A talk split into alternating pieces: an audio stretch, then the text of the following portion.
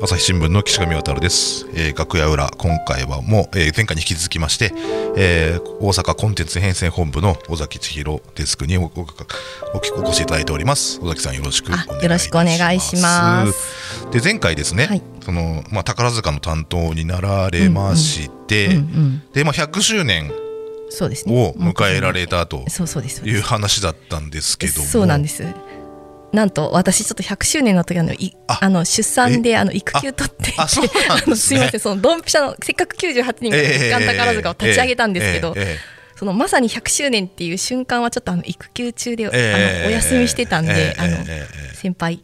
記者とかが頑張って取材をしていて、私読者になってたっていうことなんですよ。で、はい、で育休から復帰されてまた宝塚の担当になられたんですか？そうそうなんですそうなんです、うん、えっと私ちょっとあの育休から復帰した時にそのさっきもあ前回もお話ししましたけど、はい、生活文化部って生活やってる生活グループ文化グループ芸能グループってあって、はい、まあ私芸能やりたくてその直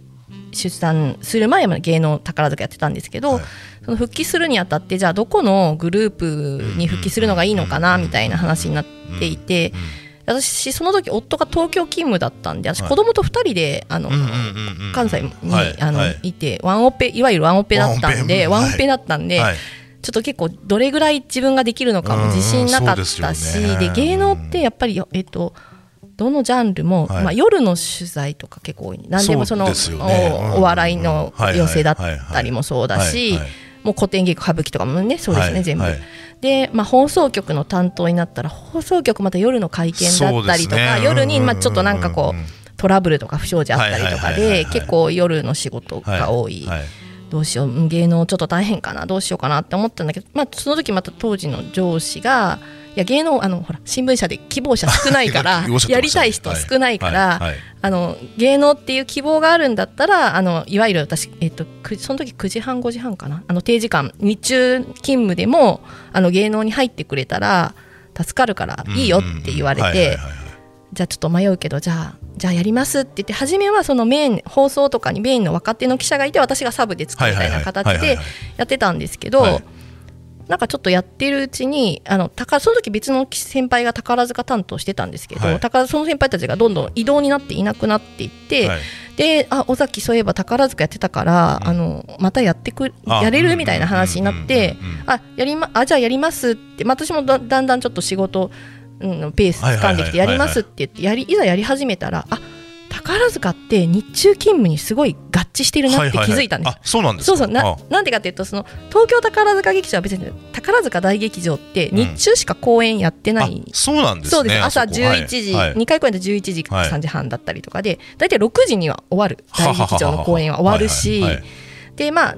えっと、新人公演とかだけ夜あるんですけど、はい、バウホールって言って小ホールの公演だって昼の部があるし夜の取材っていうのが発生しないんですよ、はいはい、だからまあそれまでのその宝塚の客層だったりで、その日中公演やるっていう平日ものもあるしだからスターさんのインタビューとかも彼女あのスターさんがみんな練習練習当日のお稽古に入る前にあるので、はい、もう結構早い時間午前10時とか9時台だったりとかに宝塚みたいな、はい。はい、で新聞記者って逆に夜リズムで働いてる人多いから朝10時とかに宝塚きついわみたいな。ちょっと宝塚遠いしみたいなところで、私はでももう子供を保育園送り出して、朝の方が助かるんで、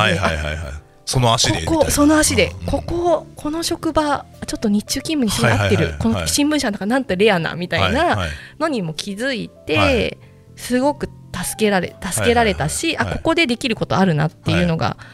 すごくあったんで,、でそこで宝塚をまた何年かやることになったんですけど、えー、でも当時は私その芸能の担当の記者で多分定時間勤務だ9時5時日中勤務の記者私多分初めてだったんでなんかどうしたらいいかなみたいなところあったんですけどあこれでやれるなっていうのはすごいあってで今その時私だけで今結構他社とかも子育て中の記者がやってるっていう結構と、特殊な持ち場っていうか。宝塚のシステムにだいぶ助けられた。そうなんですね そうそうそうなんですそうなんですもちろんどうしても夜になる時ってある新人公演とか。でもそれ前から分かってるしまあスターさんの「さよなら」の時だったりとかは、まあとにかくやりくり事前に分かるからやりくりしといてそれ以外のことはすべてあの日中に終わるんで、とにかくもうそれであ私あまた芸能取材できる、はい。宝塚できるっていうふうになったのがそうですね。この数年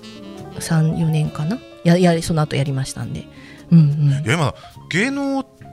のし担当記者ってね,うん人、うん。ね今そのやりたいっていう人が少ないっていう話しましたけど、うん。あのほらこうこう言い方を選ばずに言うとうんですね、うんこう日常的にはい。仕事ではい。テレビに出てる有名人に会えるみたいな感じですいやよねもう私も。羨ましがる人いるんじゃないかなとそうだからなんか羨ましいなみたいに言われることあるんですけどなんだろう。新聞社って東京本社のえ文化とか芸能とかもそうだと思うんですけどなんか私が少なくともあまり聞くのは文芸担当やりたいとか、うんうん、ああ文芸。あ本ね。うん。本本本好きな人多いから、ってことですまあ、映画担当とかね、はいはいまあ、まあそういう人はいるんですよね、はいはいはい。なんかクラシック音楽とか。なんかだけどなんでしょうね。放送とかあんまり多分みんなき希望しないっていう希望放送だけを希望する人があんまり多分いないんだとああそうなんですね。うん。たまに行くならいいけどうんはいはいはい。別にそれをずっとやりたくないんじゃないですか、ねはいはいはいはい。うん。なのかな、はい。わかんないです。私だから放送担当も結構長いんで宝塚担当と放送担当をずっとやってたんで、はいあはいはいはいそうだから、はい。あのいやもう有名人にはたくさん 会いましたけどみたいな。逆に、うんうん。その好きなことを、うんうん。ね、趣味でずっとこう、うんうん。例えば映画が好きで、うんうん。僕もそのまさしく初任地の奈良総局の総局長だった人が、はい。その学芸が長い人で、はい。で映画担当だったことがあって、うんうんう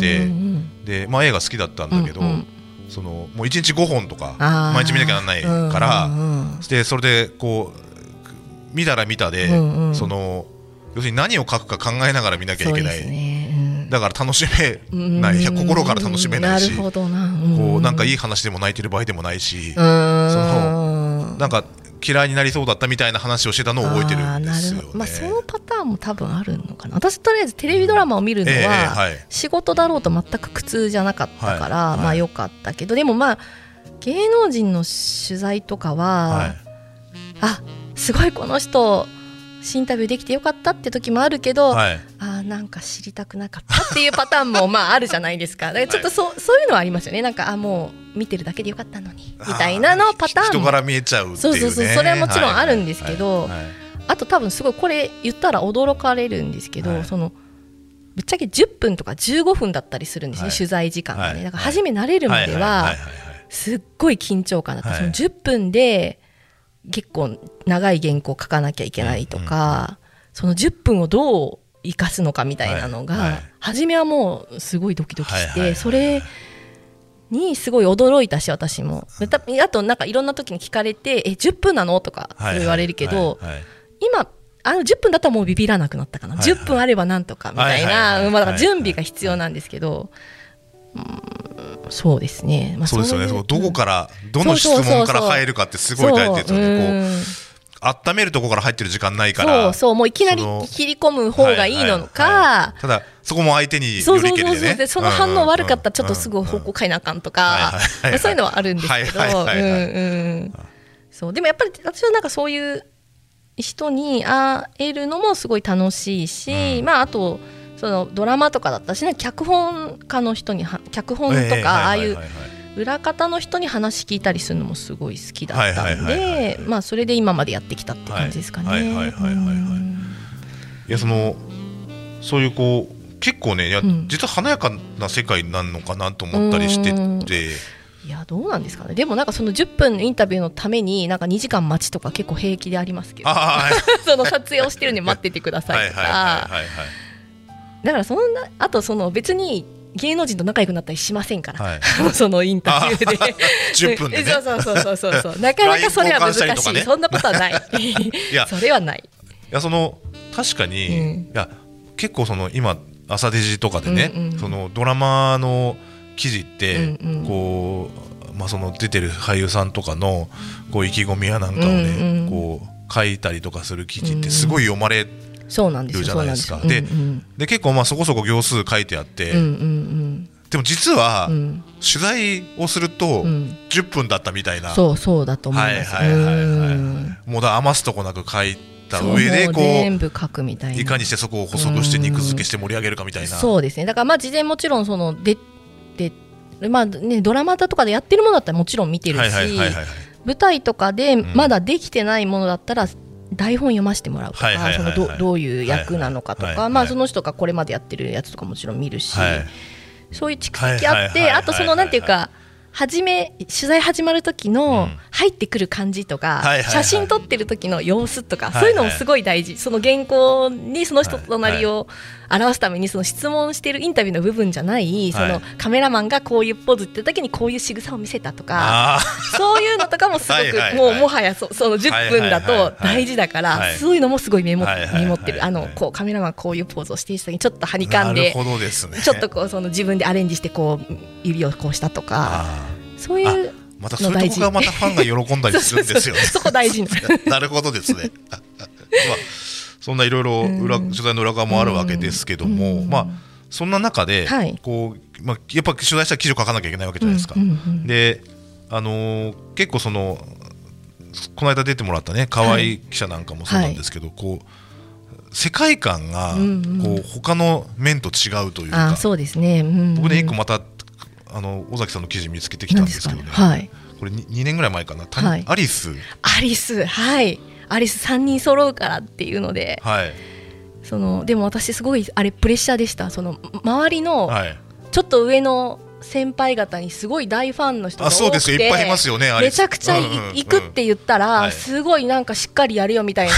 でカメラマンまた同じあの滝沢さんなんですけど、滝沢さんも写真部のねカメラマンのデスクとかはい部長とかに、はい。い、いな俺が行きたいぐらいだよってすごい言われたとか言って、で私はなんか親世代親が聞いてたからなんとなく知ってるけど、そんな別に当時の熱狂とかまあ知らないわけで、あれすごい緊張していきました、めちゃくちゃいい人たちだったんです。あそうですか、はい。そうだからねいやそのまさしくね、うん。その取材をした時がそういう感じだったんだと思うんですよ。で書き出しがね、はい。アリスのファンは幸せだあっていう。そうそうあその一文は本当にうもう取材してる時にっていうね。私が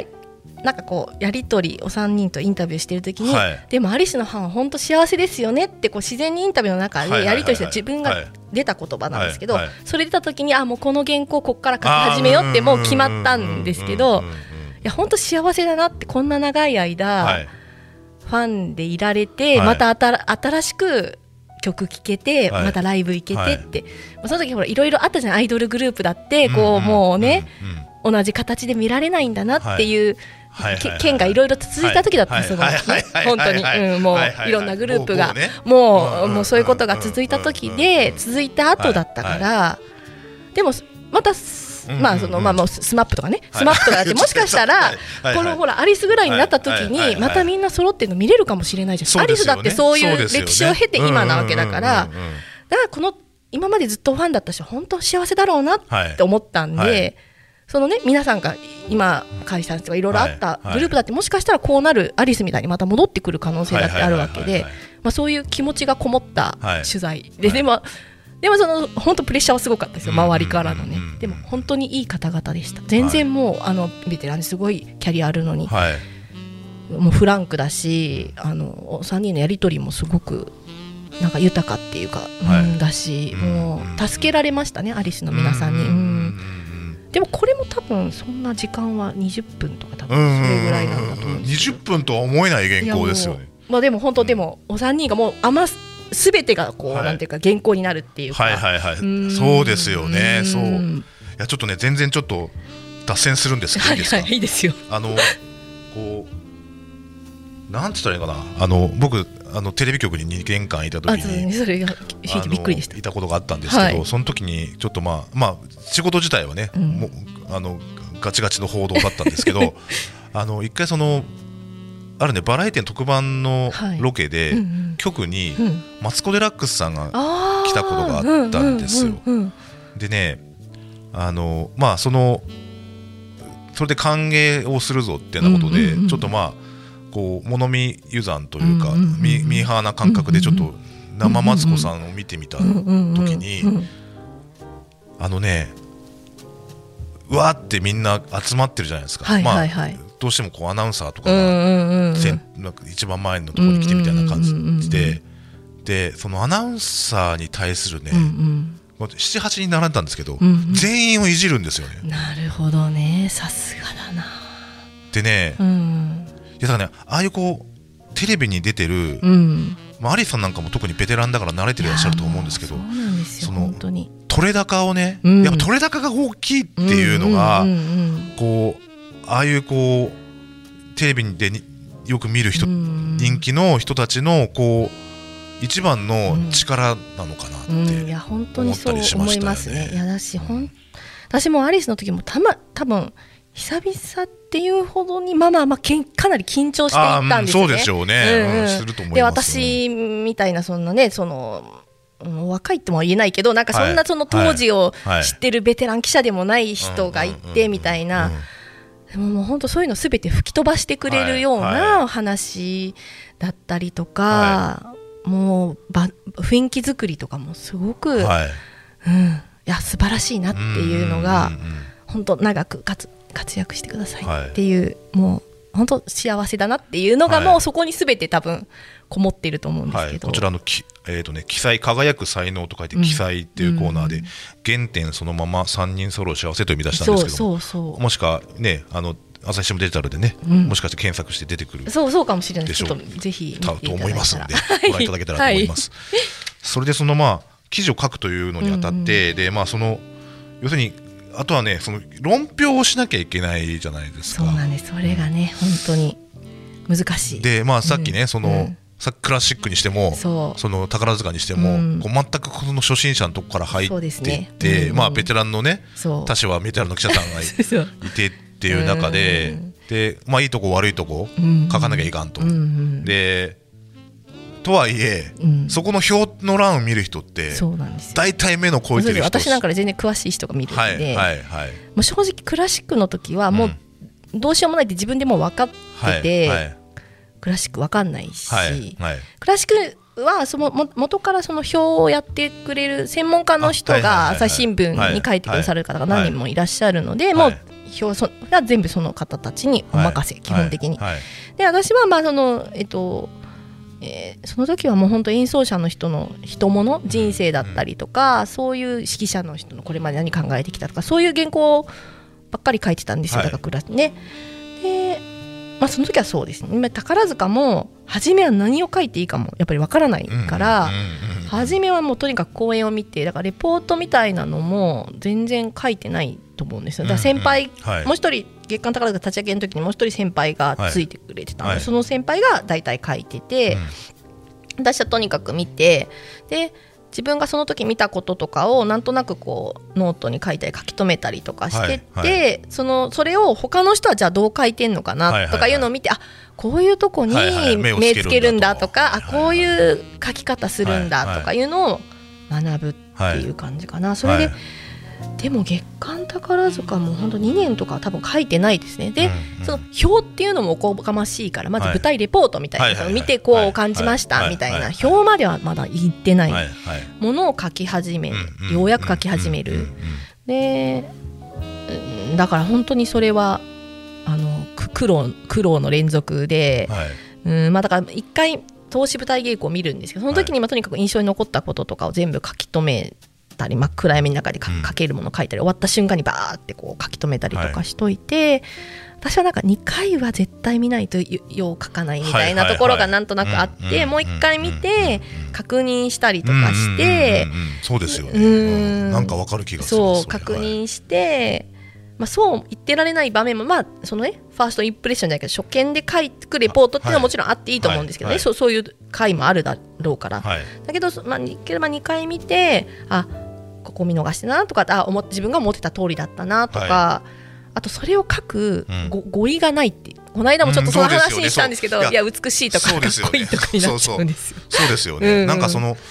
まさしくくねクラシックなんかも音楽もそうだしんん。あるいはその食べ物とかもそうだと思うんですよ。そうなんですよね。そのこうなんていうんですかこ個人の感想じゃなくってうんうんうんうん。でそれはどんな音楽なんですか？そうそうなんどんな公演なんですかってうん。いうのを表現する言葉って難しいですよね。その引き出しうん。をこうまたねそこにしか使わない表現みたいなのいっぱいあるでしょうし。ね。私だから いつも言ってるんですけど音楽とだクラシック音楽と美術、はい、私言語のないものはもうよう書かないって言ってて、はい、でも自分がやっても本当思って、もうそれから、うん、確かに。日本語日本語っていうか言葉のないものは私はやっぱりもう書けないって自分ですごい分かったから。本当クラシック音楽とか美術とかを書いてる、い。いるじゃないですか社内の記者、みんなすごいなと思ってよくこれ見てそんなん書いたりできるなと思っていつもかんすごい感心してるんですけど、私それだけはもう無理ですってすごいもう、あのきっぱり今ずっと言ってて。だからまあドラマが好きだったって言わないけどお芝居あらすじあるしセリフあるし、うん、それをどう表現するかみたいなところだからそこを取っかかりで考えると、まだ可能性があるっていうか、はいはい、他のものお笑いもそうだし、古典、ね、歌舞伎だとかでも全部一応あらすじあるんで。確かに確かに、うん、そこを取っかかりにこのセリフをどう表現するかなんでここにこのセリフ来たのかとか、まあ、はい、そういうところから自分は私の書き方は多分そうなのかなっていう風になってきたって多分いろんなスタイルがあると思うんですよね、はい、表とかもね。はい。はい、うん。まさにその批評表を書くっていうのって、うん、その社会部の事件のね、の記事を書いたり、うんうん、その政治部で政治家とかね、うんうん、選挙の話を書いたりとかするのとこうにはない世界なのかなってすごい思いました、ね、すごく多分特殊な世界で私はやっぱり自分はそれがまだ全然できてるとは思ってなくて他の人の見ていやよくこんなの書けるなっていうふうに今もやっぱり思いますよね、なかなかね。また宝塚はやっぱり数見ていくとそのあの時ああいう役ではすごく若手だったやっぱり演者がスターさんが、あこの公演でこんな一面見せたとか、やっぱりそういう積み重ねっていうのはすごくある、うんそこをやっぱりかかかい書いてあげたいなっていうのもおこがましいですけど、はい、あそのトップスターさんはもちろんだけど脇でもあこの人今回すごい新境地だなとか、そういうなんかこうプラスのことはやっぱり盛り込みたいなっていうのはいつも心がけてはいます。もちろん批評だこの公演ちょっとみたいなね、自分が思う時は、まあ、でもその全否定はできない、うん。それが好きな人ももちろんいるだろうから、全否定はしないけどここはちょっと引っかかったとかここがちょっと難しかったとか、ここういうふうになった方が良かったんじゃないかみたいなことは書きますけど、それとは別に一応最後でもその今回目を引いた人だったりすごい成長したなって思う人とかは、一応書くっていうのは一応私の中ではいつも決めてることなんで、うんうんうん、脇脇いわゆる脇でも、うん、あこの人よかったっていう人を見つけようっていう気持ちではやってます。まあそうですよね。その、要するにねそれがどう評価されようとも、うんうん、そのそれを作り上げるために、うん、その稽古を重ねて努力をしてきた人たちっていうのがね、うん、たくさんいるわけですから。そうなんですそうなんです。でやっぱりあこの公演ですごく変わったなみたいなのってやっぱ分かる時は分かるんで。はいその時はやっぱちょっとその原稿限られてもでちょっと入らないかなってなっても上司にここだけは残してくださいとか言ったりとかして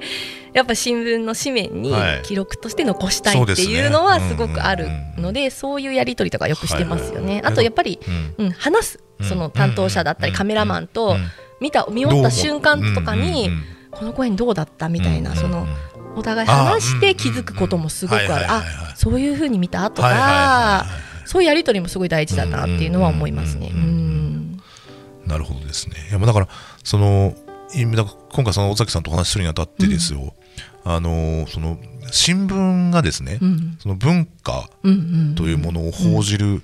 意義みたいのってこうどうどう何なんだろうって思ったりするんですよね。そのつまりそのまあ要するに主体としては、ね、うんうん、その一面とか社会面に出るのはやっぱ事件事故だったりとかそ、ね,、の政治の動きだったりとかそ、ね、その例えばね今日でいうと緊急事態宣言の再延長、まあ、今日の、えー、と5月の26日ですけどあのだったりとかっていうのがある中でそのなかなか本当ね、まあ、一面とかにいかない。ですよ、まあ、とはいえそのやっぱり文化ってその夕刊も含めてすごいページ数割いてるじゃないですか。うんうんうんで例えば日経新聞さんなんかは、うんうん、そのいわゆる裏フロントの、ね、裏側の面を、そうあそこ、うん、いわゆる文化面ですよね、あそこね。うん、だそのこう存在価値みたいのっていうのが、こうやっぱりその大事にしてくきたっていうのが、どういうこう歴史背景があるんだろうなってすごいこう興味深かったりしますよね。ね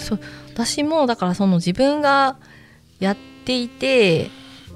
ななんでしょうねその文化うん。文化だとやはり、まあ宝塚だったりしたらそのともそのできた時からずっと宝新聞でもねはい。書かれてて、はい。そのややっぱりお互いなんかひいい時は褒めるしダメな時は批評するっていうのでこうどんな文化もそれで育っお互い育ってる、新聞社のはい。はい。文化担当の記者だったり新聞紙面だってそれで育っていくんですけど、その文化そのものも育っていくっていうのはもちろんあると思うんで、はい。はすごくそこはこれまでのなんていうかこう歴史うん。っていうのはすごくあるなと思ってて、でも同時にさっきも言いましたけど芸能って若干なんかこう新聞社の中でえ芸能？みたいなとこあるじゃないですか 正直。まあ 正直多分それはあると思うんですよね。なんかその文文化まで行くとあれなんですけど芸能って。で私もそれすごく考える時とかはあって、はい。はい。でもなんて一方でなんか新聞の良さってこう、なんていうか自分が読みたいもの以外にも触れれるこうなんかこうん。う一つの記事を目的に見ようってした時に他の記事も目に入るとか他のページにいろんなこと載っているのに気づくとかうん。うん。うん。そういうこともあるから、はい。私はそのなんていうかこう入りがだ誰かのファンでその人のインタビュー載ってるからとか、はいそういうので見た人が隣の記事とかその前の記事とかに見てくれてあこういうことあるんだっていう、うんそのなんかうん入り口になればいいなみたいな気持ちもすごく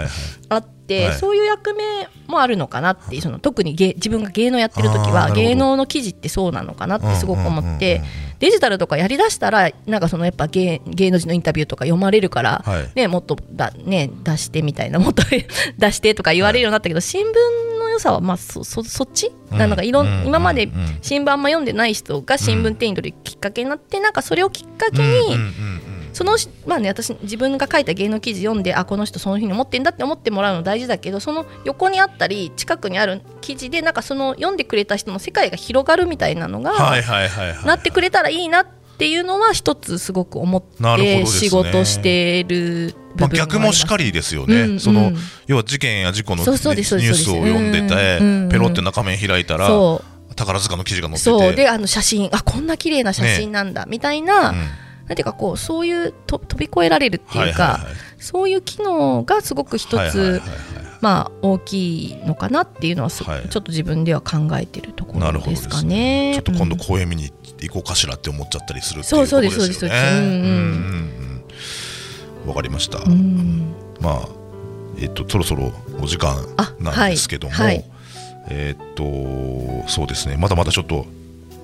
きたいお話が。はい。最近のねお仕事やなんかとか、あそうですその直近のねラテ麺の話とかもはい。聞ければと思っているので、はい。すががとりあえず関西それはまたそうそれはまたあまたおいおい。次回はい。はい。お聞きできたらと思います。あわかりました。じゃあまた。今回ははい。えこの辺で。あありがとうございました。はいまた次回よろしくお願いします。はいまたよろしくお願いします、はい。ありがとうございました。はいありがとうございました。朝日新聞ポッドキャスト楽屋裏ではリスナーの皆様からトークテーマも募集しています。